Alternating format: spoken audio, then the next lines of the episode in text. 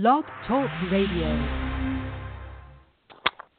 Hello and welcome to tonight's edition of Students for a Better Future Radio, a very special edition tonight. I'm your host, Doreen Finkel with Luther Mays, and we are live.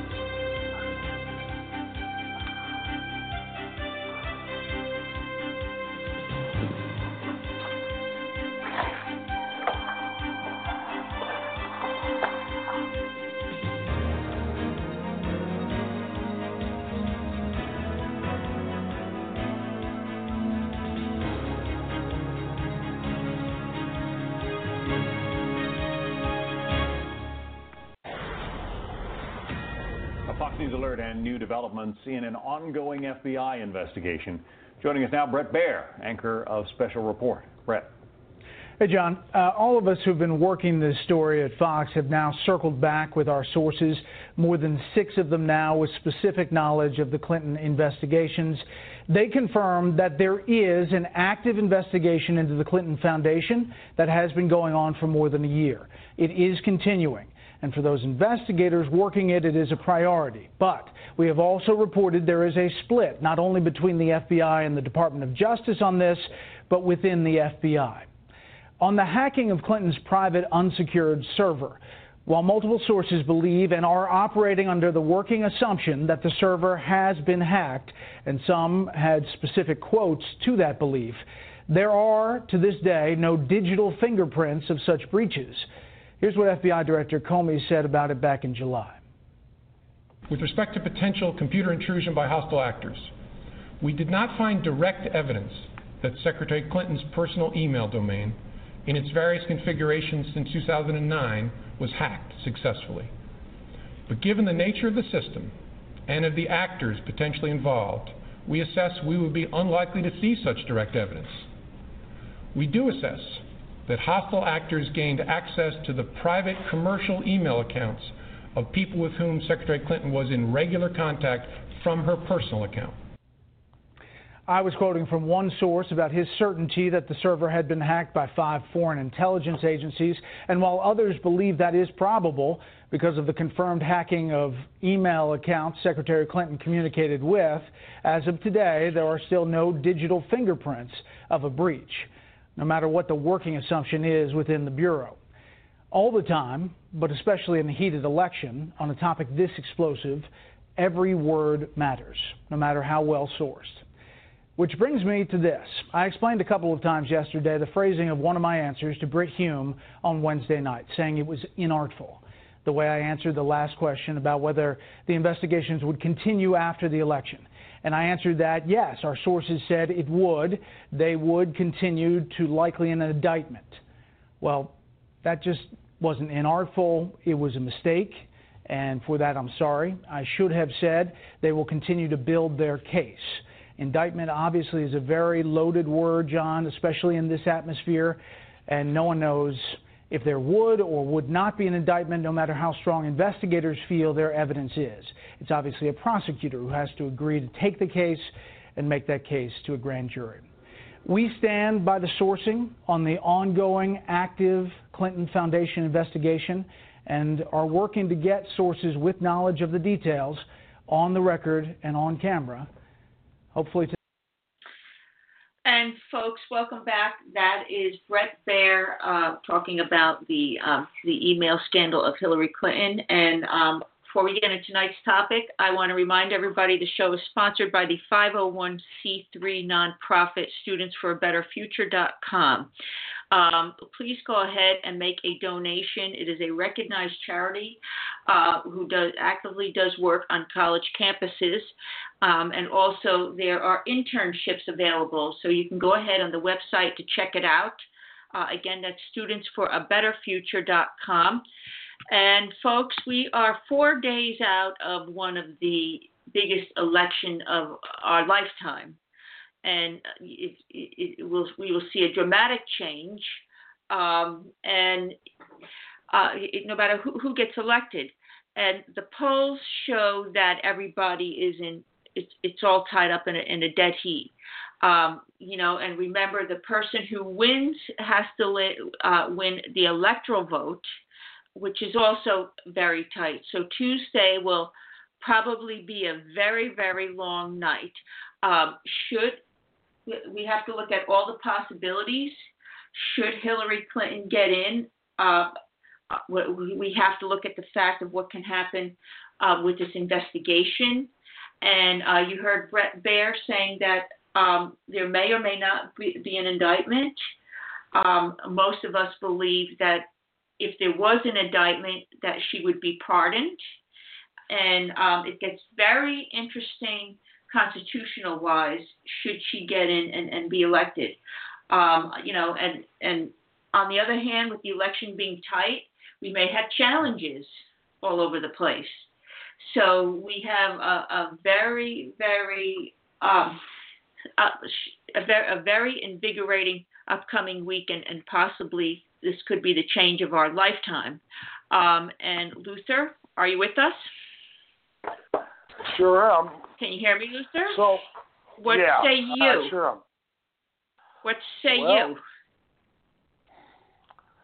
Um, if she is, if she, uh, I, I really, tomorrow's going to be an interesting day because I can't believe she just ate, walked away.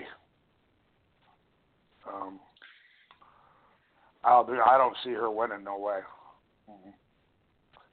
She's losing people. This, uh, okay. this, this, is this is this is huge. This is huge. But my question is, is if she's removed from um, from this uh, running for president, what do the Democrats do? Well, the House of Representatives and they decide who's going to be the next president if she's removed. If she wins. Well, that is to be seen.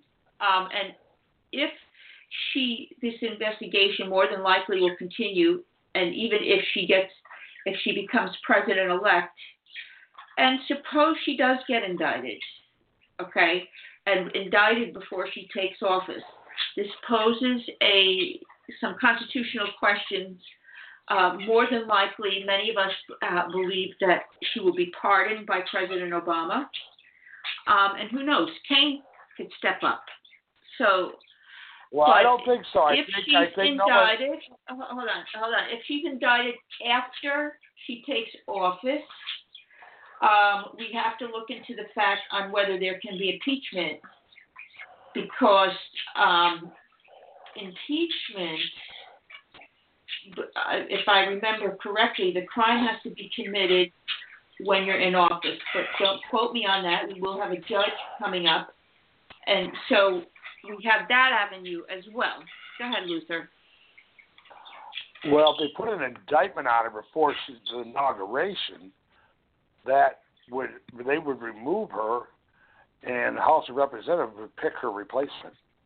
But if she goes to the, I think if she goes to the inaugural, and and this happens, then the vice president would be the president. But before the inaugural, if I if I remember correctly, the House of Representatives would pick that person. Right. So that that's if the election comes into question, uh, and you know, right now again, I'm almost it's sure. very I. I I just right. I just read this the other day. I'm almost sure that's what would happen. Well, um, anyways, uh, the evidence is overwhelming, sickening, and I don't believe she'll win uh, Tuesday, anyways. But if she does, uh, you uh, okay? Uh, I, I want to bring power. on our yes. Uh, I want to bring on our guest tonight. Um, his name is uh, I call him Dr. Saeed. Doc, can you hear me? Yes, I indeed can, and uh, thank you very much for having me. Uh, uh, my full name is Dr. Asrul Islam Sayed. Welcome to the show. And can you tell everybody what you do? Uh, I Give us am, a little uh, background. well, professionally, I am a neurologist and a psychiatrist. Uh, I currently practice, uh, I'm in private practice uh, at present, but uh, I have served for 14 years as chief psychiatrist uh, for the state of California, and uh, I originally am from Pakistan.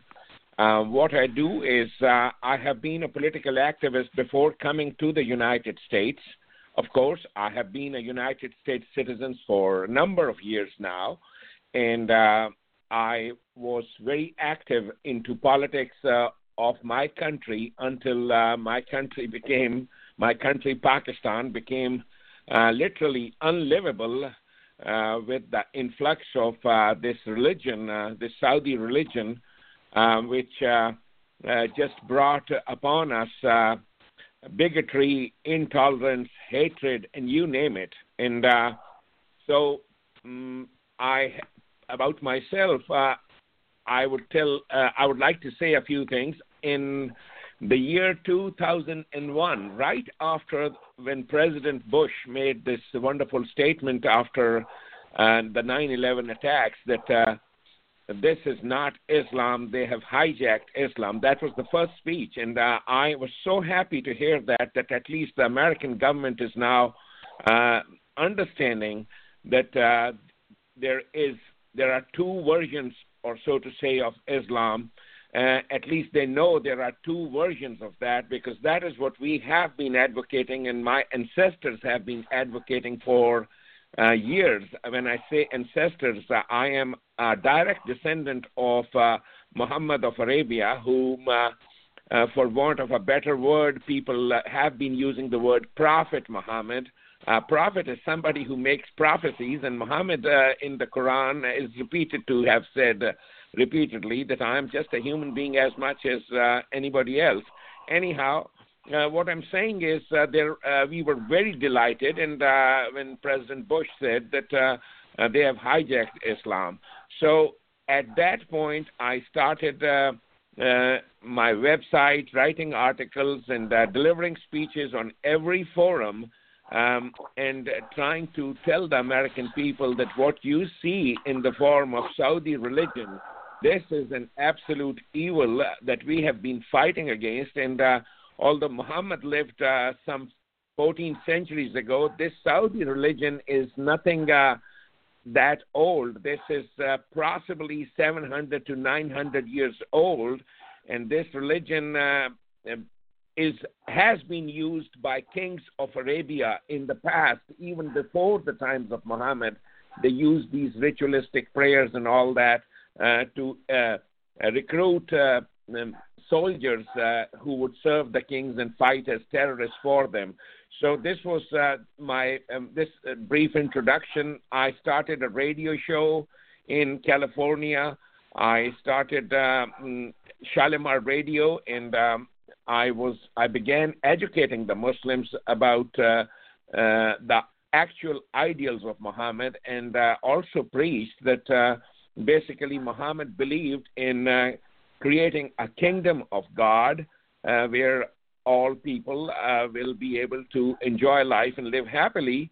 And that kingdom of God presently that we see is uh, in the United States of America, where, you know, um, anybody who visits from our part of the world say, says that this is literally uh, paradise on earth. And uh, so that kingdom we do not know anything about because Saudis have just destroyed everything and anything related to those times and recreated a Muhammad in their own image. So this was an idea unknown to most Muslims uh, uh, because uh, people like myself and uh, we were not permitted to talk about this because under Pakistan's blasphemy laws and uh, these blasphemy laws have been uh, reigning supreme in our part of the world, uh, we had to keep our mouths shut because they would behead people who would say such things.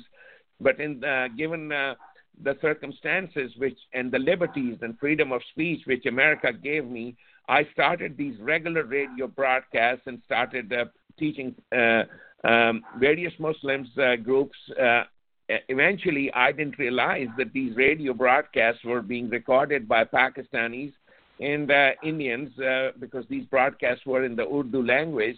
And uh, they were selling CDs of my lectures over there. These were weekly one hour lectures which I was delivering as a part of my mission to uh, liberate uh, Muslims from the shackles of this evil religion, which masquerades itself and calls itself as Islam. So, um, um, um, people in Pakistan were already aware of uh, this, uh, in a, uh, but uh, it, it, culminated in development of a political party in Pakistan of uh, individuals uh, with very pro-American ideals and pro-American views, um, and those people. that party was founded by me finally in 2011 uh, and I'm president of that party. It's called Jannat Pakistan Party, and uh, because uh, we could not sponsor ourselves uh, um, otherwise, we use social media for that purpose. So this is my background. I have been a political activist in Pakistan and in the United States. And once Donald Trump uh, um, came on the scene, uh, and I started following him very keenly because.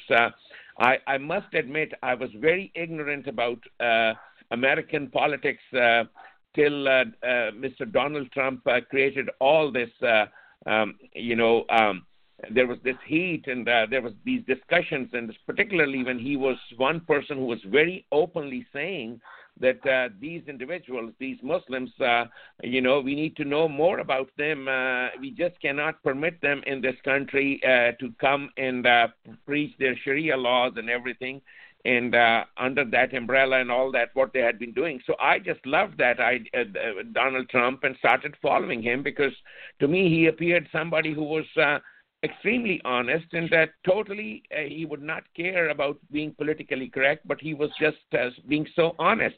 So I started following him, and uh, subsequent to that, I founded this group called Muslims for Trump and all that. So th- this is uh, my little background. Um, yeah, Doc, I want to ask you. Um, uh, you had mentioned that the Saudis uh, spread this religion in Pakistan, okay, and now here in, in America, this this type of Islam, which is different.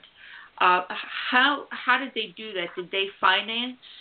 Um, yes, uh, yes. Like for this example. Actually, actually the Saudi modus operandi for this religion is a very interesting phenomenon, and this is uh, from I would say medieval times. Uh, these Arabs uh, they present uh, a group who engages in ritualistic prayers and fasting, and uh, they appear very holy, holier than anything else, and that has been their uh, way how they enter a society or a community. This is exactly how they infiltrated Pakistan. This is exactly how they infiltrated the United States of America. And because Saudis have um, this, uh, um, this, um, you know, a lot. There's a lot of money with them. They have uh, dollars, uh, which uh, you know, people uh, there are reporters in the United States. There are people who would write essays for them, essays on Islam. People would present excellent, uh, uh, excellent scenarios about lives of, uh, of, Muslims, how beautiful they are.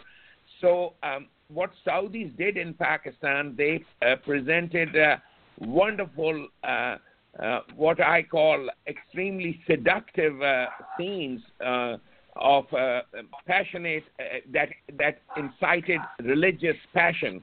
So um, those scenes uh, in, uh, invoked incited religious passion, and that is how they operated. So they did the same in the United States of America.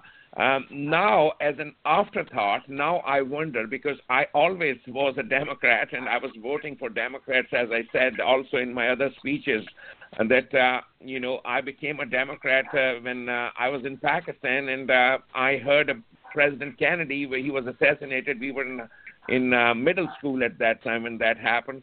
So um, uh, we were we found out President Kennedy, the Democrat. So once I immigrated to the United States, I I just uh, wanted to be a, um, a Democrat, and that's how I voted, and I, that that's how you know your biases are, and uh, um, uh, it didn't involve much of what you call a division or anything. You know, to me, Republicans were as good people, but at the same time, uh, um, we I was a Democrat. So at during those this period when I started following uh, Mr. Donald Trump, I also started wondering how on earth did it happen that Americans were able to elect a person with the name Barack Hussein, when you are at war with uh, people with these kinds of names, these Islamic names, how did that happen? So I did some uh, um, study on YouTube when uh, how Saudi started infiltrating through YouTube videos and through uh, uh, um, uh, articles written in various American newspapers and in various magazines, New Yorker, Times.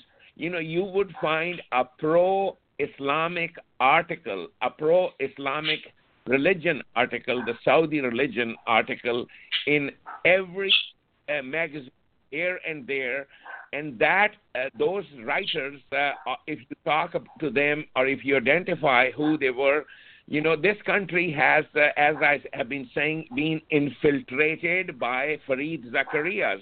These are individuals who have uh, uh, ties to Saudi Arabia, who are connected to Saudi Arabia, and so that is how it has happened. So Saudis have, you know, um, infiltrated deeply because Saudi Arabia is a kingdom. And uh, what I want our listeners to remember that right after 9 11, although most of the hijackers were from Saudi Arabia, that was found out, yet Saudi and the bin Laden family managed to uh, escape under some umbrella, some umbrella, and uh, were never a part of any investigation uh, a lot of stuff were in the United States of that at that time. They uh, just uh, got this uh, immunity from any kind of investigation and left. So Saudi Arabia's infiltration into American politics is uh, has been very deep. It is for a purpose. Uh, the kingdom of okay, Saudi Doc, Arabia. Yeah. Um, Doc, I want to ask you. So then, um, they have been paying uh, funding the Clinton Foundation, correct? Yes. Yes. Well, Clinton Foundation is not the only way and form of funding. You know, I will tell you, I'm a, now into politics of Pakistan. Um, journalists, uh, people who write for you, you just give them any amount of money, small amount of money, and they will do a favor for you, and uh, and uh, you can recruit them, hire them, and uh, they will write for you in various magazines. In Pakistan, uh, you know, um, uh, I have been saying this, and uh, forgive me for being very blunt.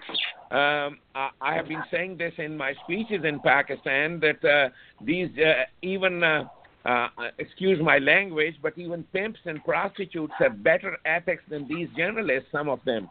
So they just take money and keep on writing articles, and they are paid for that.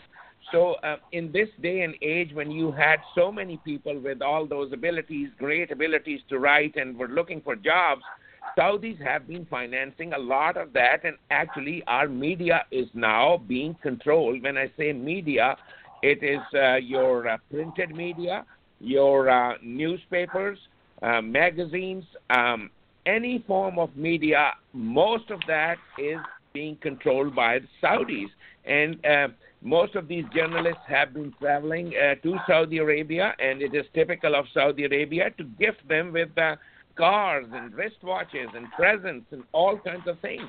So uh, uh Saudis know how to develop such bonds, and that those bonds uh, are developed. They are underground. They're, uh, you know, and you have the Clinton Foundation um, as uh, one of the most illuminating examples. Now, I worked in the government service myself um, for 14 years. Every year, every gov- government employee has to sign and submit a written statement about conflict of interest. And do they have any conflict of interest uh, anywhere, or are they just being uh, you know, under the influence of any other thing. And we, you know, every government employee does. But what you see in uh, in uh, in this Clinton uh, uh, relationship, there is no such thing. There is no such accountability. And that tradition, if that is happening at the highest level of United States government, you can see where, uh, the problem is. Actually, uh, historically, if you look at um, Islam and the Clintons, the relationship is very deep. Um, in 1990, uh, I think it was 94, uh, I remember President Bill Clinton was the first person who was giving recognition to this religion and calling it uh, as a, one of the sacred religions and uh, it is a beautiful religion, it is a recognized religion.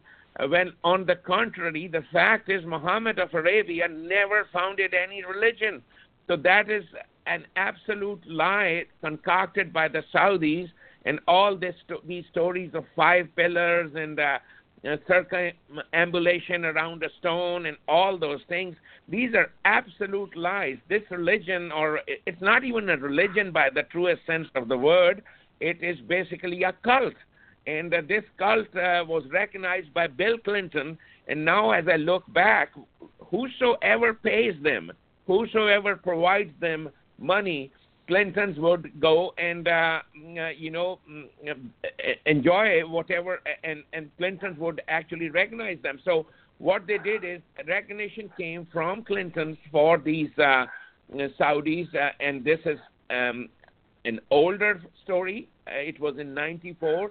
Subsequently, Saudis and the Clintons have been having very deeper relations, and unfortunately, um, and it's not just um, Clinton, it is deep, deep into American government. American government is infested, infested with people with vested interests, and that is how, unfortunately, our American democracy has been dependent upon.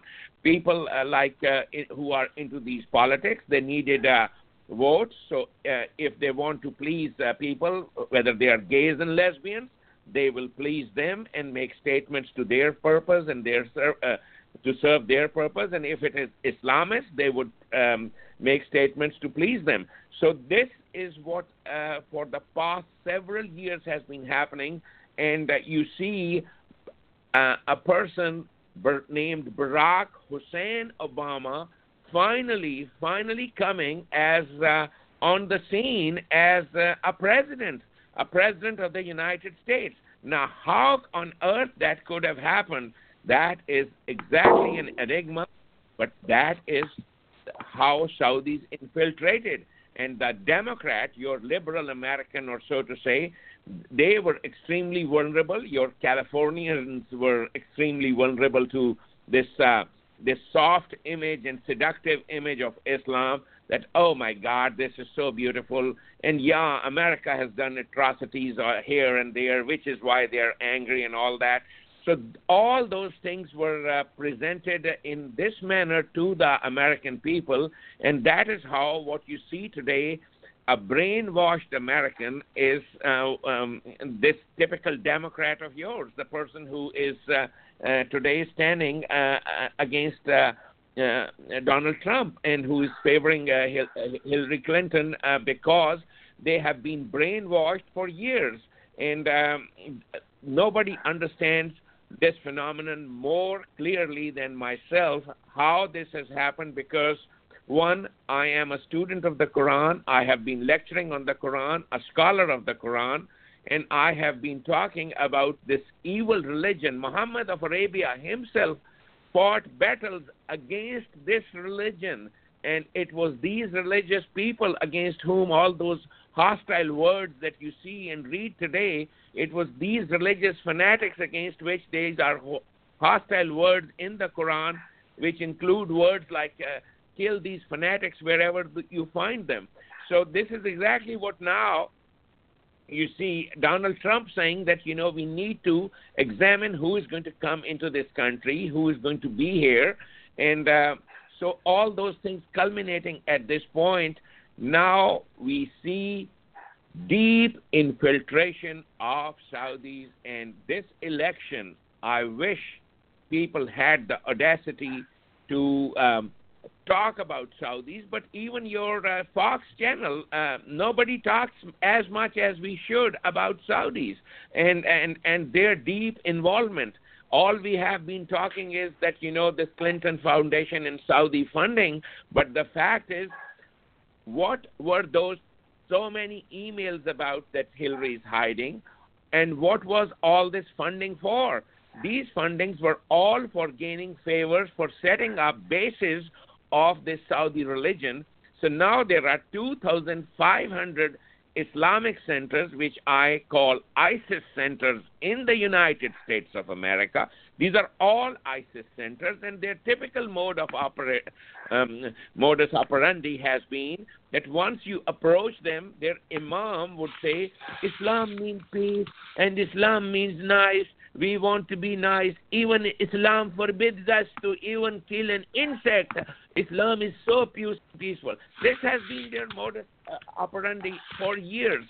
So this for past, you know, uh, in the past, uh, I would say over 10 years, uh, this uh, has mushroomed, uh, this evil has mushroomed so much in America that now the future of the United States of America as a country, or even as an entity, or even as a government where there was a rule of law, that is at stake. Uh, you were just mentioning what would happen um, if FBI did indict uh, or this happened or that. But the question is, I don't see uh, any independent agency left in the United States that would be able to serve justice. Everything depends for us on this election if we are able to, uh, uh, what you call, uh, bring America back to what America was, as as Trump says, uh, to make America great again, meaning to make America that honest, strong, nation of God fearing individuals who set examples of government for the rest of the world, who set uh, examples of obedience to the law for the rest of the world, who set examples of uh, how a rule of law is established. Today, America has become a ridicule of the world. So, uh, all these are things very important that will be coming up in this election. As regards the Saudi infiltration, one bottom line, it is so deep. It is so deep. Um, there are, you know, um, 2,500 plus Islamic centers, and they are literally um, um, uh, brainwashing these Muslims who give millions of their own dollars. All that money is collected. But have you ever seen a single hospital in the United States being built uh, by these uh, people? No all this money, all these charities are used by for building more Islamic centers and more recruitment. And the final goal is to create enough people that there can be um, civil war within America in the form of terrorism and total destruction of America. That is the Saudi plan. That is the Saudi mission. You see, there is no constructive thing happening. Saudis have not done anything constructive, so to say, no construction of any hospital like you see. There's so many hospitals, United Methodist Hospital, and so on and on. This there is no such create, uh, nothing. They have done nothing for the for goodness for sake of the people of uh, America. All this infiltration is so deep, and yet throughout these Obama years, you had to just say, well, it's a religion. I wish there was a government who could challenge with main and might that yes, America gives liberty to religion, but not to run a parallel government. These Islamic centers have been running a parallel government. They have they tax people, they utilize those taxes in their own manner, and these millions of dollars are funneled to Taliban and to other people who are fighting these wars for ISIS. America has been so ignorant that you know, um, and and and nobody has been talking about this. I on my radio shows, I on my little, uh, you know, whatever. Uh, resources I have is, you know, my own uh, camera production and all that, and I post videos on YouTube and uh, I post videos on Facebook. Uh, my last video speech uh, um, um, was viewed by about over a million Americans. Um, and uh, they, they, are watching. Uh, people are listening.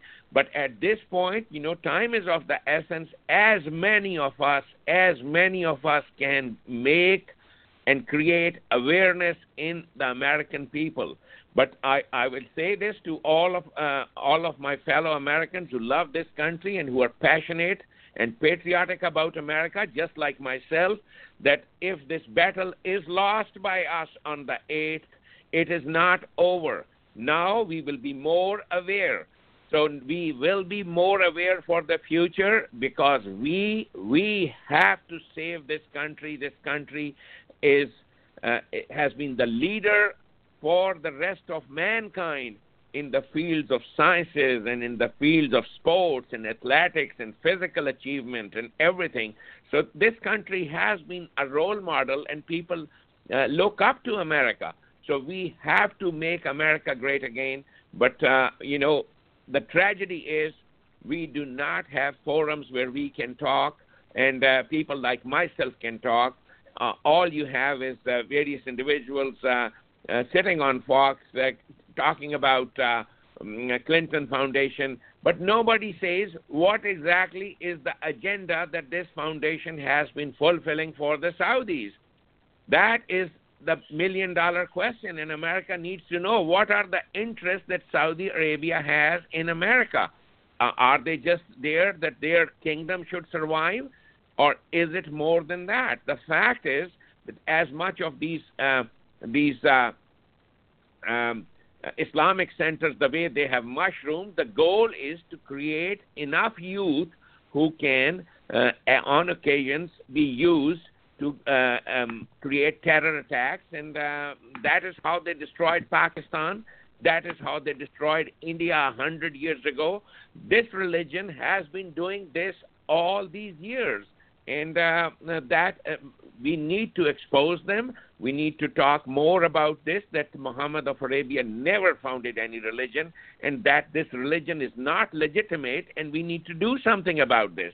I have plans for that once I hope, uh, and I, I sincerely hope and wish, if Mr. Donald Trump is victorious, then he will be able to enact laws that will restrain these Islamic centers and bring them under a, under the law of America the use of the word imam, which literally means governor, that word should be abolished because they are not governors. The word chaplain ought to be used, and that that's all.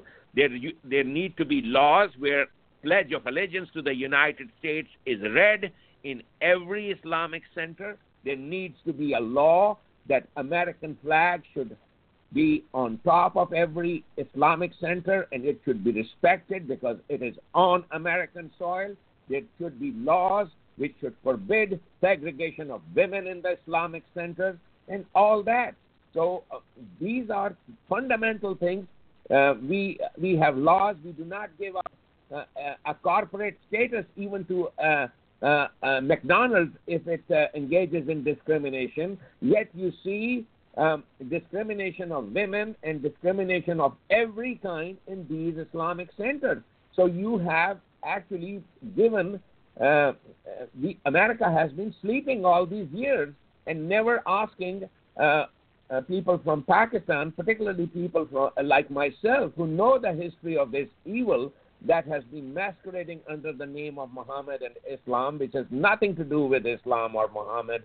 They have uh, the word Islam literally means safety and security. So Muhammad, this word occurs in the Quran uh, about ten times, and uh, what it, it meant was that he uh, referred to a government that would give people safety and security. That is the word Islam, safety and security. That is exactly what uh, uh, Donald Trump is talking about today, to give safety and security to citizens who live uh, in the United States and who live anywhere in any part of the world. But this evil religion, I keep on using the word evil because that is one way for us to understand what this religion is about. And unfortunately, that has not been done enough, only because we have been politically correct and trying to be politically correct to the Saudis and not to be disrespectful. Yet, we have been paying heavily through loss of life and through loss of peace.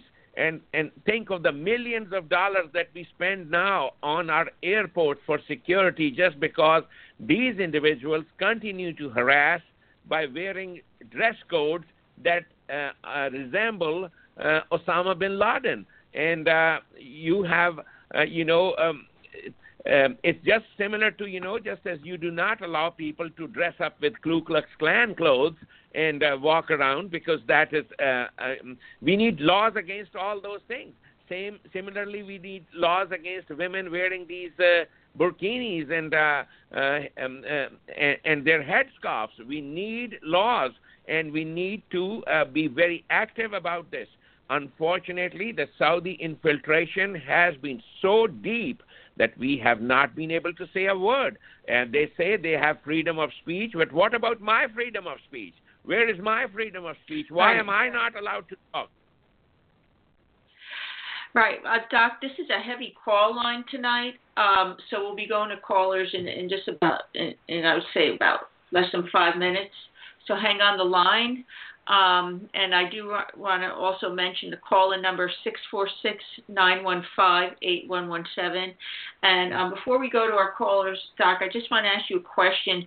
What was the Bush's administration involvement with them? I personally think Bushes were as deeply involved as the Clintons were. You see, the political process in a democracy runs with money and Saudi Arabia has been financing. Um, when when oil was discovered in Saudi Arabia, the deals that Americans made with the Saudis, those deals were a blunder. We discovered oil, oil that of course is discovered on Saudi land, but at the same time that anything that is discovered on any land, uh, you know, just because uh, it, it has been discovered over there, you do not give them absolute rights. Um, we must have chosen or made decisions that we will give you dollars provided you show us democracy, rule of law, equality of women, and abolish this uh, celebration of uh, uh, whatever cult you have been calling as uh, Islam and just join the human race like the rest of the people. But we did not do that. So um, American democracy has suffered because Saudis had the money, they were millionaires, and I think Bushes were equally involved, which is why you see Bushes equally opposing uh, opposing uh, Mr. Donald Trump, just like the Clintons are. You see a trade union activity of all these active politicians, and there is one Donald Trump standing against all of them. Uh, yes, I want to um, bring on caller 816. Um, you're live on the air. Would you like well, to ask a question? Judge Reed. Yeah, oh, this Judge is Judge Reed. Reed. Welcome to the show. Okay, go ahead. Well, thank ask you. away. It has been a breath of fresh air listening to your speaker tonight because everything that I've heard uh, about Islam is differentiated by what he's saying. So, congratulations and thank you. Uh, and he said the, the key word oil. The main reason that the United States has been accepting of uh, the so called moderates is because of oil. And the reality, in my viewpoint, is that what we must eventually do is do what Trump said take the oil fields. Take the oil exactly. fields and uh, occupy that uh, that territory set up a new provisional government that's friendly to us and tell the militant uh, Islamic factions, your day is over and you are targets of opportunity. Absolutely. That in, be... in the United States, we need to differentiate between religions and religions that want to establish a state government and not give tax preference to religions that want a state government that eliminates tax exemption for all the mosques. Go ahead, Doc. Yeah, absolutely. Uh, Doc- you know, this is. I'm glad that you know. Um, uh, um, although you know, I've had a very long day today here. I'm visiting New York, and uh, uh, I have uh, you know been involved my, my, with my first-born grandchild all day. Okay. so. Uh, but uh, um, forgive my uh, if my thought processes are not all that uh, as they usually are. But thank you so much. Uh, I'm glad that uh, it has made way. What I was saying, it is very important for America to understand and I, I can elaborate more about this present Saudi Islam. What what most scholars, uh, uh, readers of Islam, do not know, there lived a man by the name who called himself Muhammad uh, during the lifetime of Muhammad. And that Muhammad said, I am the real Muhammad. Now, he was the religious leader of the Arabs. And if you uh, Google, his name is Musaylama the liar. And Muhammad was his arch enemy, and Muhammad was actually um, the so called liberal of his times who actually challenged this Musaylama's religion with main and might. After the death of Muhammad, and probably we don't know exactly 200, 300 years, um, South Arabs reactivated the same cult and attributed that to the Muhammad of the Quran, and also transformed multiple words of the Quran in the religious language and created this religion of five pillars. For example, the word salat does not mean prayer, it means duty. The word uh, Ramadan, there was no month even by this name, uh, Ramadan, during the times of Muhammad. So this entire concoction of creation, um, uh, you know, this is a masterpiece, uh, and uh, people uh, like myself and several scholars for the past uh, um, um, almost 1,000 years have been secretively writing about this. that you know, um, this entire religion is a hoax, a concoction. What Arabs did, they, these Saudis, they created new dictionaries of Arabic language and uh, put all those words uh, in a meaningful religious form in translations of the Quran, which is why when you read the Quran, you cannot go past a paragraph because it does not make sense, because there is no continuity of thought process there, because all those words are, although there, they have been so gravely mistranslated to create this evil religion.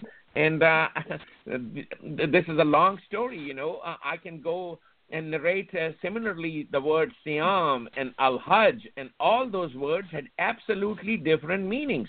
For example, there is a word in the Quran uh, that says, Who should be the settlers uh, in this, gov- this state that Muhammad had founded? And it says uh, the word uh, uh, it says in the Safa wal Marwa min sha'airillah that those who are sincere, Safa means sincerity, and Marwa means uh, individuals who have uh, chivalry. He says individuals with sincerity and chivalry are welcome to live in this state. Now, the word Safa and Marwa are now being translated as two mountains, little mounds in Mecca, that these are these are attributes of God, you know. Uh, so these, whereas the actual meaning of the word uh, verse was that Safa and Marwa are godly qualities. Um, sincerity and uh, chivalry are godly qualities, and those who have those qualities are welcome to stay here.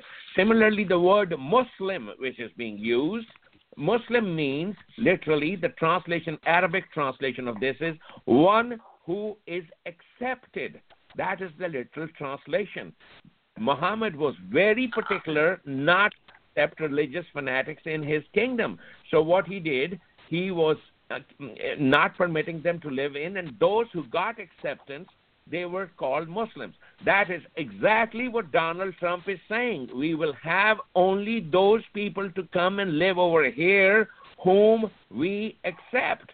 That is what, and that is the reason. When I heard Donald all that, I said, "This is my man. I want to support him because by through through a, a process of natural, uh, what you call uh, uh, a process of elimination or uh, uh, something, nature has I itself brought this biblical prophet uh, in the form of Donald Trump, who is actually saying all those words. And the reason he's saying the truth is because he is uh, basically addicted to truth, and he will speak the truth no matter what.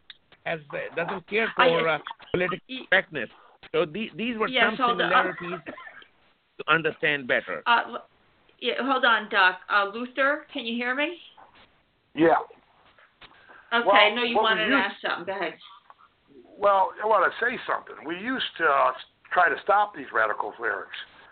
Now we're letting them in here to run wild, and, and their politicians are getting paid off by the Saudis.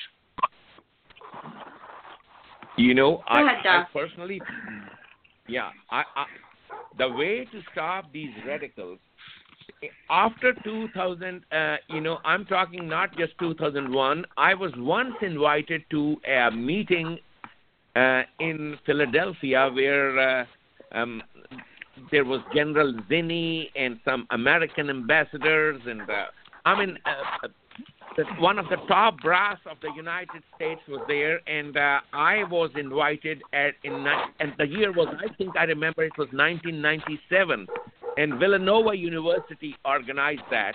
I was given five minutes to talk about that and uh, uh, talk uh, in that meeting, and I told uh, uh, the generals over there, I said, the amount of money that you spend on the making of one bomb we need to create using that much money, just that much money, and that's not a whole lot I'm asking, just five or ten million dollars to set up actually a television channel to educate these Muslims in the United States about and educate them fearlessly, without any fear of political correctness, about the evil of their religion, and we should be able to teach them that was one way.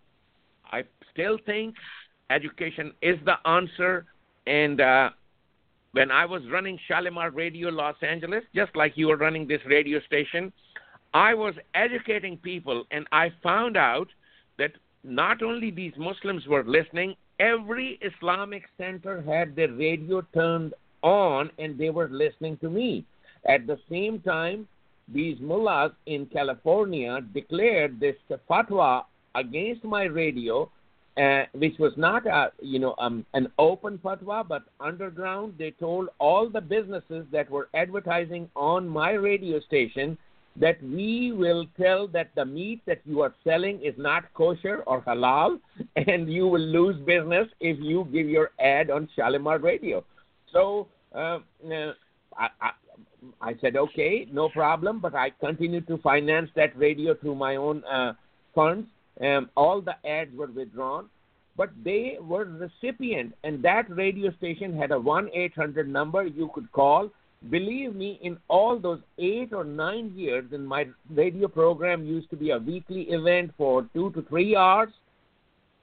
Hardly two or three people ever dared to call because you know uh, they know the fact. In their heart, they know that this man is telling the truth. I am a scholar of Arabic language, and I speak, uh, I'm a scholar of the Quran. In fact, some of the scholars uh, who are, uh, you know, uh, very notable scholars in the Islamic world, they call me the canon of the Quran because I, I, I challenge them through basic Arabic and root words. And I said, look how the words are mistranslated. And you have created this this religion, which is an absolute hoax, and mankind needs to eradicate this religion from the face of earth. It should be our open goal. And who would do that? It should uh, not okay. come from another... It should come from people like me. Yes, Doc, we have another caller on the line, caller 865. You're live on the air. Go ahead. Hello, Doreen. This is Ann Wolf. Hello, Dr. Sayed. Hi, Hi Ann. Hi, Ann. Uh, well, I'm, I, I I must say that both of you are part of why America is already great, and I'm so appreciative of your work, and very grateful for the courage that both of you have. And I just want to thank both of you, and your words are very inspiring, Doctor, tonight. And I know a lot of people are very moved, and I wanted to encourage folks to watch your video that you had mentioned that got uh, almost a million, well, over a million views, and of course you have a couple of others that are quickly moving in that direction as well. And that's how I came to know about your work, and I it was recommended by another conservative columnist, and I took time, and she said, "Watch all the way to the end because you will cry." And at the end, when I saw you putting your hand on your heart in this room full of your fellow um, uh, associates and people, I guess uh, many of them originally from Pakistan, also putting their hands on their heart and singing "America the Beautiful." It really did bring me to tears, and of course, I I was compelled to to reach out and congratulate you on your courage and thank you for being a great American. But I, I was thinking about how you and Doreen have something in common, and that is that you're very interested in countering the infiltration and indoctrination of our youth. I mean, considering the name Students for a Better Future, and I know that you're involved in activities in Pakistan, and wondered if you all might want to exchange some words about what you're doing to counter the indoctrination because all these things you're talking about are, are a lot, you know, a lot about indoctrination and how it creeps in and gets into the system and becomes normalized. And I know that you, doctor, have things over in Pakistan that are offering educational opportunities where the kids can come and they don't have to hear all that nonsense and they can become, you know, the person they're meant to be. And then, of course, Doreen, you have things going on here. And, and just if you had any thoughts about uh, Dr. Syed about what you think should happen here in America, you know. So I'd be interested to hear a little exchange between the two of you. Yeah, well, uh, thank you so much. Yeah. Uh, hold on, no. but Students for a Better Future, um, uh, aside from getting numerous speeches and um, offers to do books and this and that, um, we are actually um, involved in writing curriculum for the K through 12. And um, we have numbers of educators on there. Um, and by the way, we are actually seeking funding for that. Um, and I'm working with some people on, on the, colleges to uh, to secure the funding for that. And uh, the curriculum is quite the opposite of, of Common Core. Um, it, you know, it promotes indiv- individuality uh, it's more of economic and free market, uh, so to speak. Um, you know, and and that's the our biggest project right there. Um, you know, I, I want to take everybody back 80, 90 years to Herbert Marcuse and the gang that came over from um, from Eastern Europe pre-Hitler.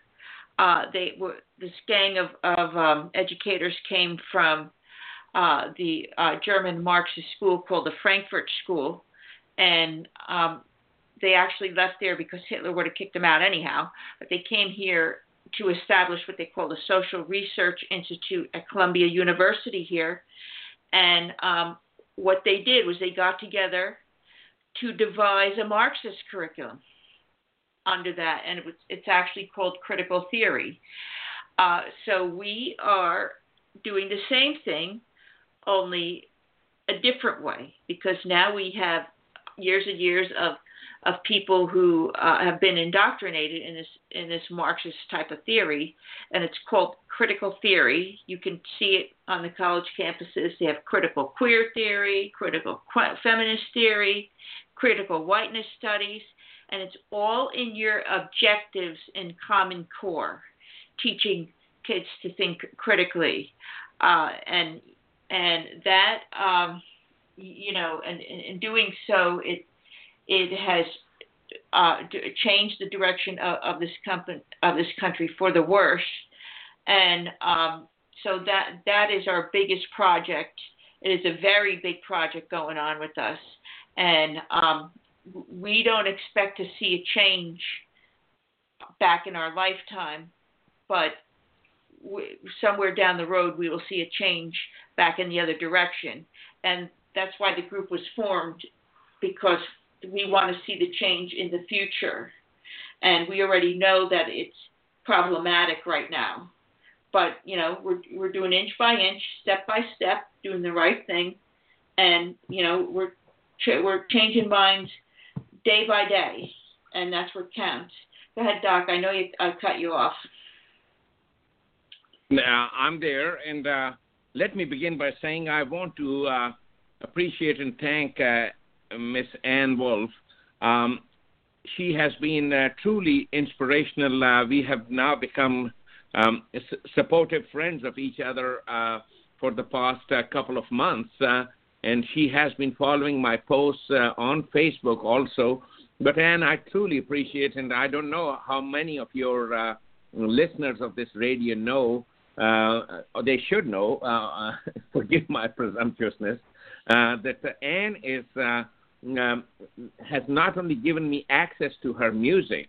I mean, she's a cele- celebrated uh, uh, person, but she sings so beautiful, and she has provided me access to some of her albums, which I do use in my speeches, and also she has been uh, writing to support me because there are so many hostile individuals on Facebook uh, that uh, actually use uh, every letter in the language, as they say, uh, to condemn me.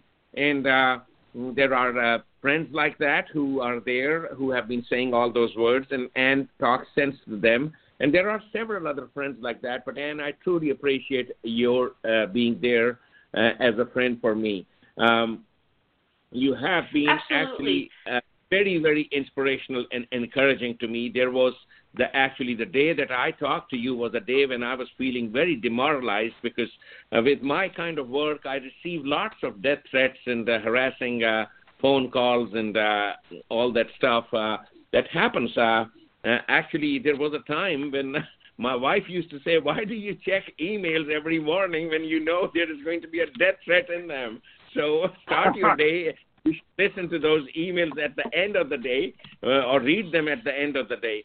And one of those days, I was so demoralized and sitting down when I received this wonderful note from Ann, uh, a note of appreciation. And then I asked that I wanted to talk to her, and I actually uh, Googled and found out that she's a celebrated singer and uh, a wonderful person, as I found out later to be. So thank you so much, Ann, for uh, being there to answer your question, what efforts I am doing uh, education wise, I have established uh, under the same name Jannat Pakistan.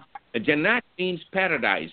So we want to turn Pakistan into a paradise. That's the um, way uh-huh. we say because all those people that come to and a paradise means a place where there is not going to be these satanic ideas and these uh, mullahs. So it's going to be a country free from mullahs. That is our agenda. So uh, it will come through uh, education. Um, uh, similarly, uh, to achieve that goal, I uh, was able to set up a not-for-profit organization called Jannat Pakistan Incorporated in California, and uh, through that we um, at, um, have set up some offices in Pakistan where lectures of my CDs and DVDs they are distributed. And they are not only distributed in Pakistan, in India, and worldwide. What they have been doing in places like Swat, which is uh, infested with the Taliban, some eight, uh, five, six years ago, my fiduciaries, as I call them, because they are secretive people who are working for me, and they go and uh, leave those uh, CDs of mine and my lectures and booklets in various mosques over there and they just go and leave them or put posters because the media locally, the press uh, wouldn't even take an ad from me because they said, you know, people will uh, people will come and uh, set their press on fire. But yes. we have been uh, yes. engaged in this kind of education. The Jannat Pakistan Educational Mission uh, has a, an office, a big office in Lahore, and um, of course, Lahore is civilized enough, and the place where we have set offices, they are uh, uh, in the military uh, area, so uh, they are kind of protected. Uh, nothing is protected actually in Pakistan, but uh, I, we still, you know. So uh, those are little investments that I have done for this cause. As regards people making donations to my organization, you'll be surprised. Um, I was there should have been some Muslims that should have contributed some money, but other than some people on Facebook that uh, yearly have given some contributions, uh, like not exceeding 200 or 300 dollars, um, um, I do not have any other resource. So my wife and I, we uh, both being physicians, are able to finance that, and uh, we uh, are doing this. Uh, so this is uh, what we have been doing. Uh, there is a school called uh, a girls' school that was opened by us and there's a headmistress with very progressive ideas in Pakistan, and she runs that school. And uh, um, but uh, you know, uh, you believe that uh, the amount of donation that I give to for each of such activities so meager, like two hundred or three hundred dollars a month, but they are able to, you know. Uh, still show affiliation with us, and that's how we are working. Very, very much like Christian mission at one time. Yes, Doc, Doc, hold on one second. Luther, did you want to ask a question? Go ahead. Uh, yeah, well, I'm talking about, yeah, um, the, pro- the problem here is, like I said a few minutes ago, we used to try to stop these clerics, now they're running wild in here. And I had heard that they rewrote the Koran here during the George W. Bush era to this evil cult to promote it here. They had rewrote it again. Um, uh, I, I do not know about about that. You know, I I am absolutely a non-visitor to these Islamic centers. I, uh, in fact, I have uh, on on the day of uh, Islamic Christmas, which is our day of uh, you know uh, Eid, as we call. Every two or three years or four years, I go and visit uh, and join them in that community, and uh, people ask me why do you come every five years or four years? I say just as to get just as you go to the doctor to get a booster shot for tetanus i come here and get my booster shot because whatever you are preaching is uh, I, I get such a severe reaction to that that i understand whatever i'm doing is right because they are preaching people over there. So I, I refer to that as my booster shot. But yes i'm not connected at all with them uh, I have heard all sorts of things that they do, but uh, these are two-faced people. You know, these are um, they will present one face to you and another face to the rest of the world, and uh, that is uh, they are very good at that. They are so good at that. As soon as you begin talking to them, they will engage you in all those holy words and uh, all those beautiful words that you will feel seduced. Uh, that you know they are good people. Um, they are not good people, this entire religion, unless they are able to denounce this religion just like I did and still say that I am a follower of Muhammad because Muhammad denounced this Islam, which Islam you are preaching. Because that is the word in the Quran that I do not worship what you worship. What you worship, I do not worship. You know, uh, Muhammad was able to check their worship and their mm, their uh, ideas uh, uh, with main and might. Um, so that is the kind of Muslim which, uh, as I said, then you become an American, and you, that is, you know, how you join the human race. Then Muslims need to come up and to that, but that will happen only if we take effective steps to control and stop these mullahs.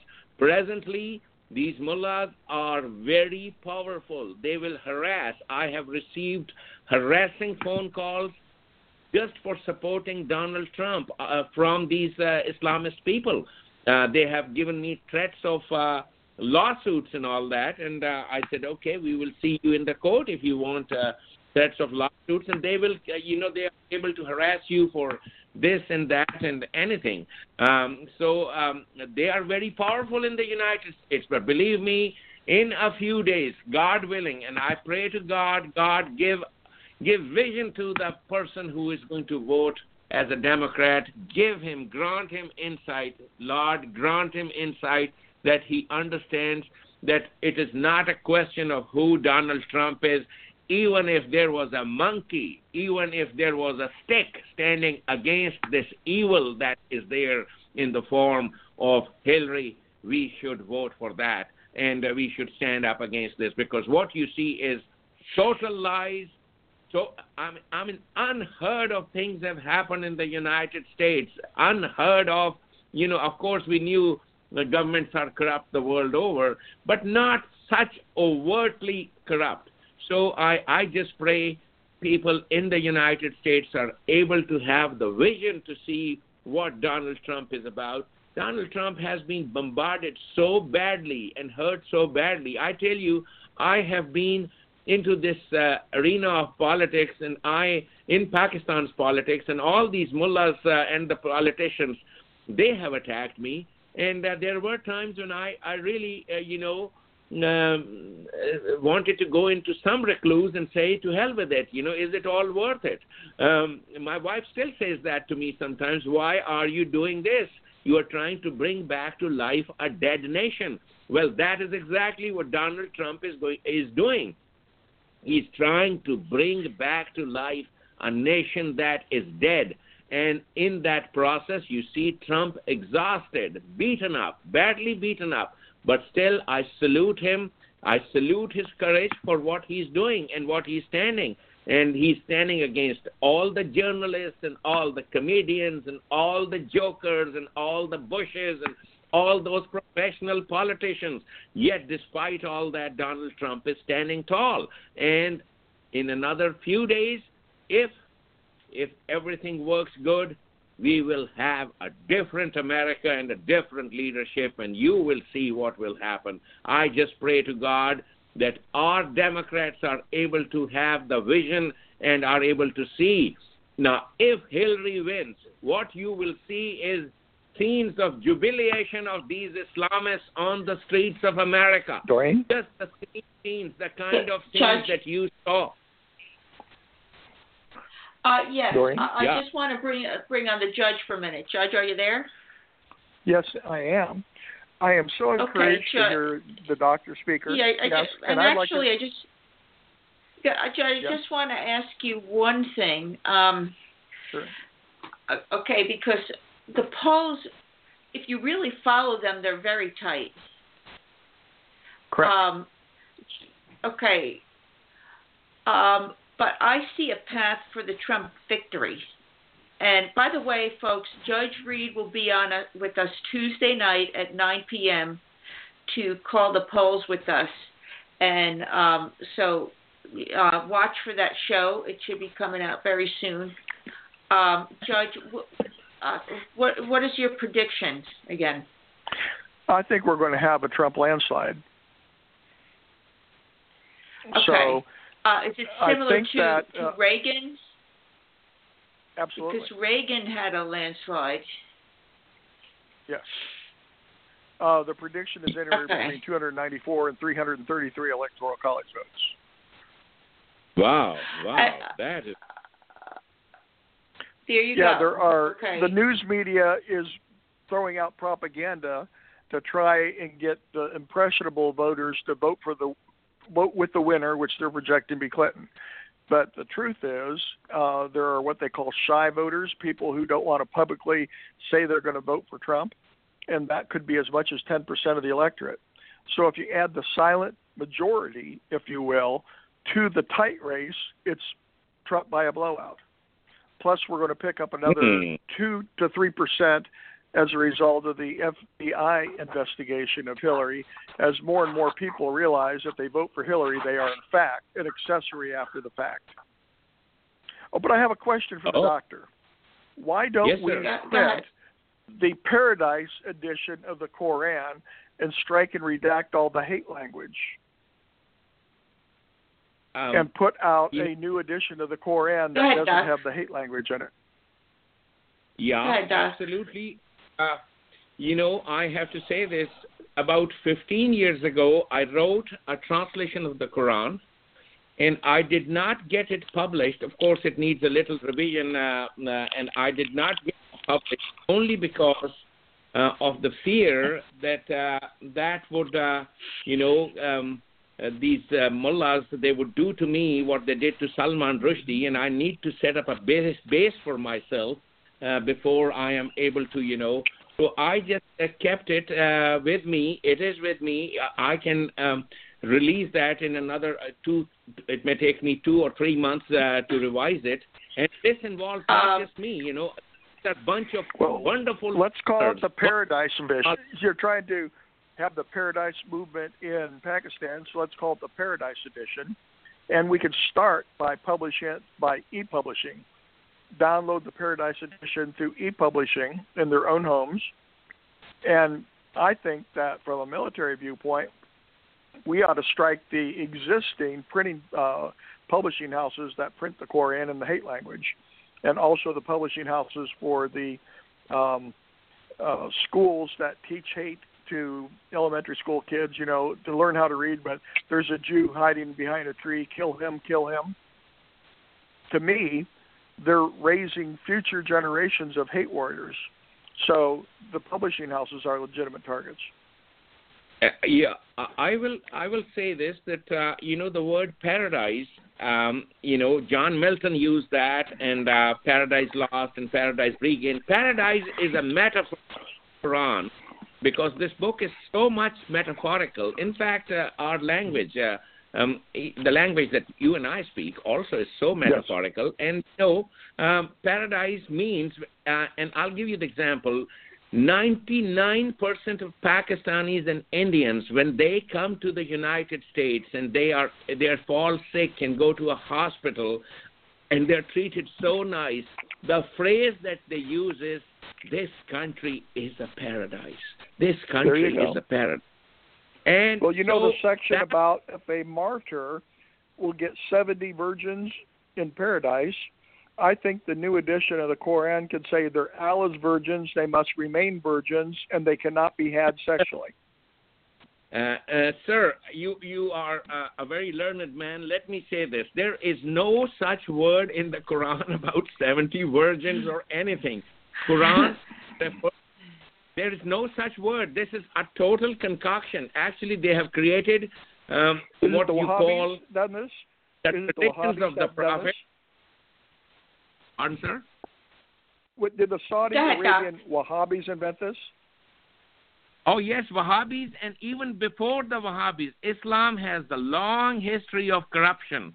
This religion is founded on corrupted ideas, and there were various, uh, uh, you know, Jewish and uh, Christian scholars some 900 years ago who were co- converts to um, this new ideology or the new ideology of government basically what has happened is it's an ideology for government and uh, uh, a government which is of the people, by the people, and for the people. Exactly, it's mentioned like this: Amar bil Maruf. That's the word. Uh, um, all laws by popular vote. That is repeated several times in the Quran. Um, but Okay. uh, uh, they have mistranslated all those words.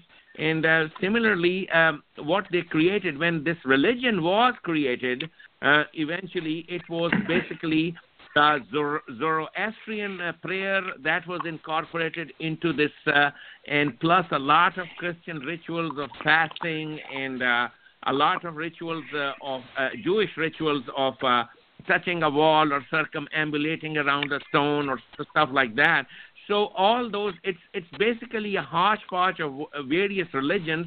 Uh, I I say this uh, that uh, it was probably various scholars who were sitting in interfaith dialogue some thousand years ago and created a new common religion for themselves.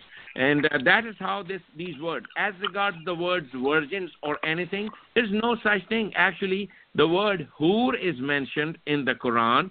Uh, by Arabic grammar, the hur is a masculine, not a feminine. So the masculine that is m- mentioned is that in this uh, paradise state, uh, uh, the offices will be set up where you will be sitting on couches and young boys uh, who will be serving as interns will be working with you, learning directly from you firsthand. That is the word hurs. So these are words for interns uh, mentioned in the Quran. Uh, and uh, the word by grammar, by Arabic grammar, is a masculine, not, not a feminine even. But they have turned Right. it to into into this.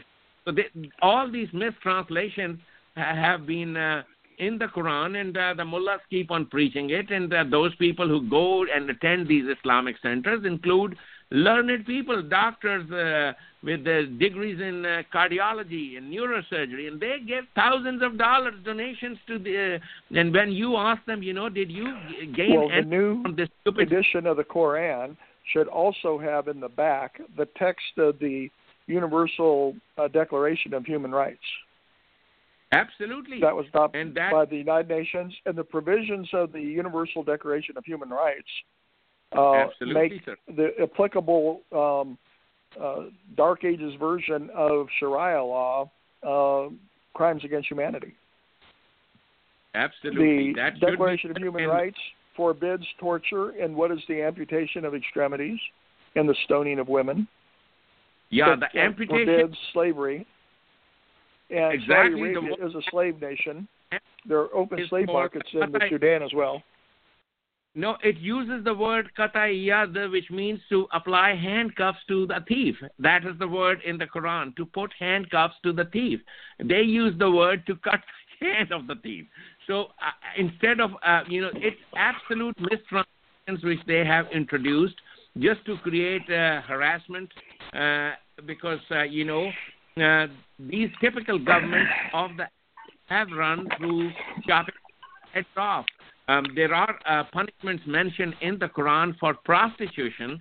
Uh, there are punishments uh, uh, mentioned in the Quran, but at the same time, those punishments referred to as Hadud Allah, which means limits of the law. Those are limits of the law uh, defined as such that that is how uh, um, something that is wrong for the society is looked upon, and yet it is for us to make laws in accordance with our own needs because that fundamental principle of lawmaking in the Quran, as is mentioned, Amr bil Maruf, is the fundamental principle that all laws will be by popular vote and uh, and consideration of common opinion. So uh, those could be useful guidelines for particularly all those countries and uh, countries like Pakistan are were already adopting these because once Pakistan was created in 1947 we were a very progressive country and we uh, we uh, the people who fo- uh, founded the country they were uh, uh, they were individuals who used to preach this exact version of Islam which I'm talking about. Now, what happened? Gradually, United States of America needed soldiers to fight wars against the Soviets, and there was a political party of the mullahs called the Jamaat-e-Islami, and that political party made contact with the U.S. government, and that is how this evil turned into a monster for us. So uh, during the times of Reagan administration, uh, these individuals benefited the most uh, because somehow the president of Pakistan, Ziaul Haq, was able to bluff the United States of America that he needs recruits to fight these wars, and uh, these individuals uh, actually were recruited uh, by by um, uh, these mullahs, and that's how madrasas were set up. In fact, the entire his chapters, new chapters, were included in the syllabi of the madrasas uh, where uh, jihad and dying in uh, a holy war against the Soviets was uh, recommended. This is the, how we had unleashed upon ourselves this evil that you see today. The meeting in Villanova University that I attended in 1997, where uh, some generals were present also, including General Zinni and quite a few other notable people, I was given five minutes to talk, and I said the um, United States of America has t- brought this genie out of the bottle and put on us and made our countries unlivable. It is now the duty of Americans to spend money to put this genie back into the bottle because this is this genie is totally alien to Quran and to the ideas of Muhammad. Actually, we were trying to get rid of mullahs.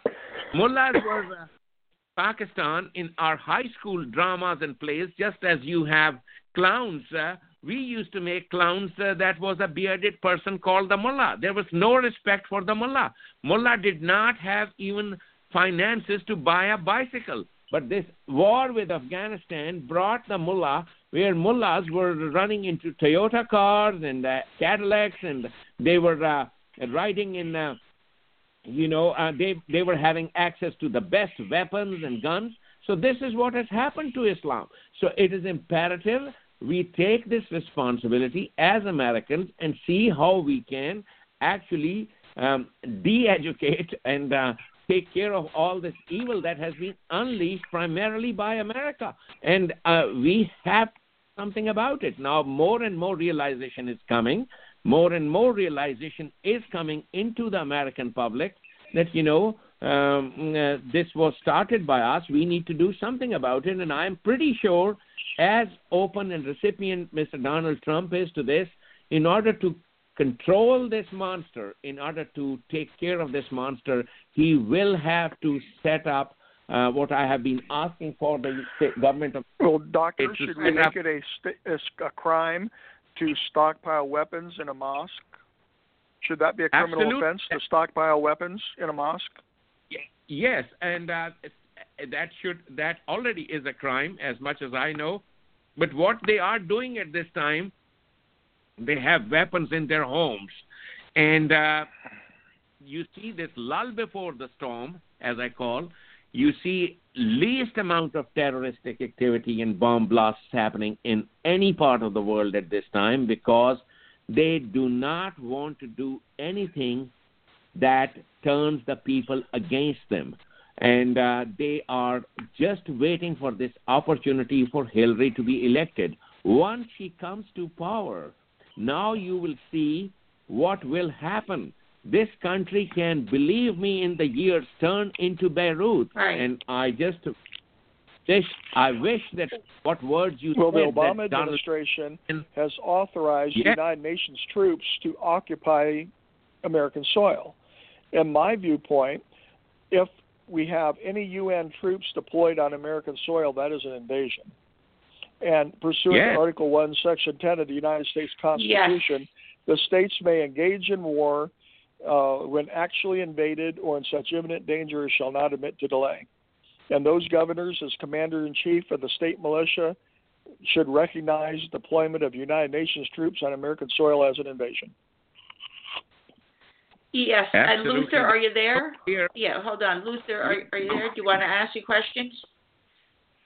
Yeah, I want to just make a statement. I, I think we, the people here, need to teach these the poor liberals and teach these poor liberals come together and become we the, the we the united, and we can do that. We can stop all this. But he's yes, right. That you got to teach. If you don't teach, we won't change. Is the Muslim Right. Brotherhood a terrorist organization? Well, they have, I think, declared it a terrorist organization, but uh, you know, you know, by declaring something a terrorist organization is not going to solve the problem. Now they call themselves Muslim Democrats, and that's what they are concealed as, and they're sending mass emails to their followers. Uh, the Muslim Democrats is a group. They send mass emails. I am one of the recipients of those emails which they send how how to counter this and how to counter that. Now there are active members of that who are involved with uh, with them, and uh, uh, you know um, they have a database where all the Muslim names uh, they collected, and I, that's how I am a recipient. Uh, but I continue to you know um, be the quiet recipient, and I've been following what they have been doing. The problem is, sir, our government has been impotent in taking care of them not because we did not have laws, but because our government's policies were right. such, right uh, from White House down, of political correctness and trying to do the right thing. I mean, can you imagine? We have been uh, uh, um, denouncing our police officers publicly. That's what the White House has done. So you, you see, uh, uh, uh which country can afford that? Our police uh, uh, uh, you know, is they're one of the most respected people. They, there is peace in this country. There is law and order in this country, uh, and of course, okay. you know. Uh, we have a little, uh, Doc. We have a, a, little under two minutes left. Um, can can you tell us your website and wrap up? Yes. Uh, well, the website is uh, quaideazam.com. Q U A I D E A Z A M dot com. That is quaideazam.com. But my name, uh, there are several websites that we run. Um, there is another website called jannatpakistan.org, which is the um, website for our charitable organization. Um, and then there is uh, Jannat Pakistan Party's website in Pakistan. And we have done all sorts of things uh, in order to attract attention. For example, uh, on the first site, people would say, well, the flag of this party looks like the Nazi party flag. Actually, what we did is, uh, when we were making this uh, party flag, we eradicated the swastika and replaced it with the name of God, and uh, as written in the uh, language. And uh, we uh, we did everything to attract. So there yes. is Jannat Pakistan website. My, but anybody interested in my lectures, Facebook is the best place. Asarul Islam Syed, A S A R U L I S L A M, Syed, S Y E D. And uh, you would find Jannat Pakistan, J double N A T, Jannat Pakistan. Uh, these are all on Facebook, and uh, that's how we propagate our our ideas. And uh, uh um, um, okay, um, Doc, we are out of time. Thank you for coming on our show this evening. It was an awesome show. We will have you back. I You're am welcome anytime, and we'll uh, definitely have all you back. Of you our honorable judge and everybody. Thank you very much. I am very grateful to our callers and uh, all those listeners. Thank you so much for listening. It's through education alone that we can solve the problems of the human race. Absolutely. And uh, yes, uh, and, right. And um, folks, I want to tell you that um, Monday we have a fellow by the name of Rick Knox coming on. Um, and uh, he will be doing an awesome show. He was actually uh, a, a, campaign manager, right, Luther? Yeah. Um, Nixon up, Nixon to Reagan. Okay, so he's going to share lots of stories uh, on that. And Tuesday, Judge Reed Chambers will be back with us. Who will be calling the election um, and also giving us the scenarios of what will happen in case it's a close election, and also um, the scenarios. Excuse me, to uh, Hillary Clinton. And folks, I also want to remind you that we didn't have a chance to discuss it tonight. Um, but uh, human trafficking was has also been associated with the Clinton Foundation, and uh, we hope to air a show sometime this week in reference to the human trafficking. Um, and folks, don't forget to go to studentsforabetterfuture.com. That's studentsforabetterfuture.com and make a donation there. That would be awesome. And to all of our listeners, have a great night. We will see you on Monday.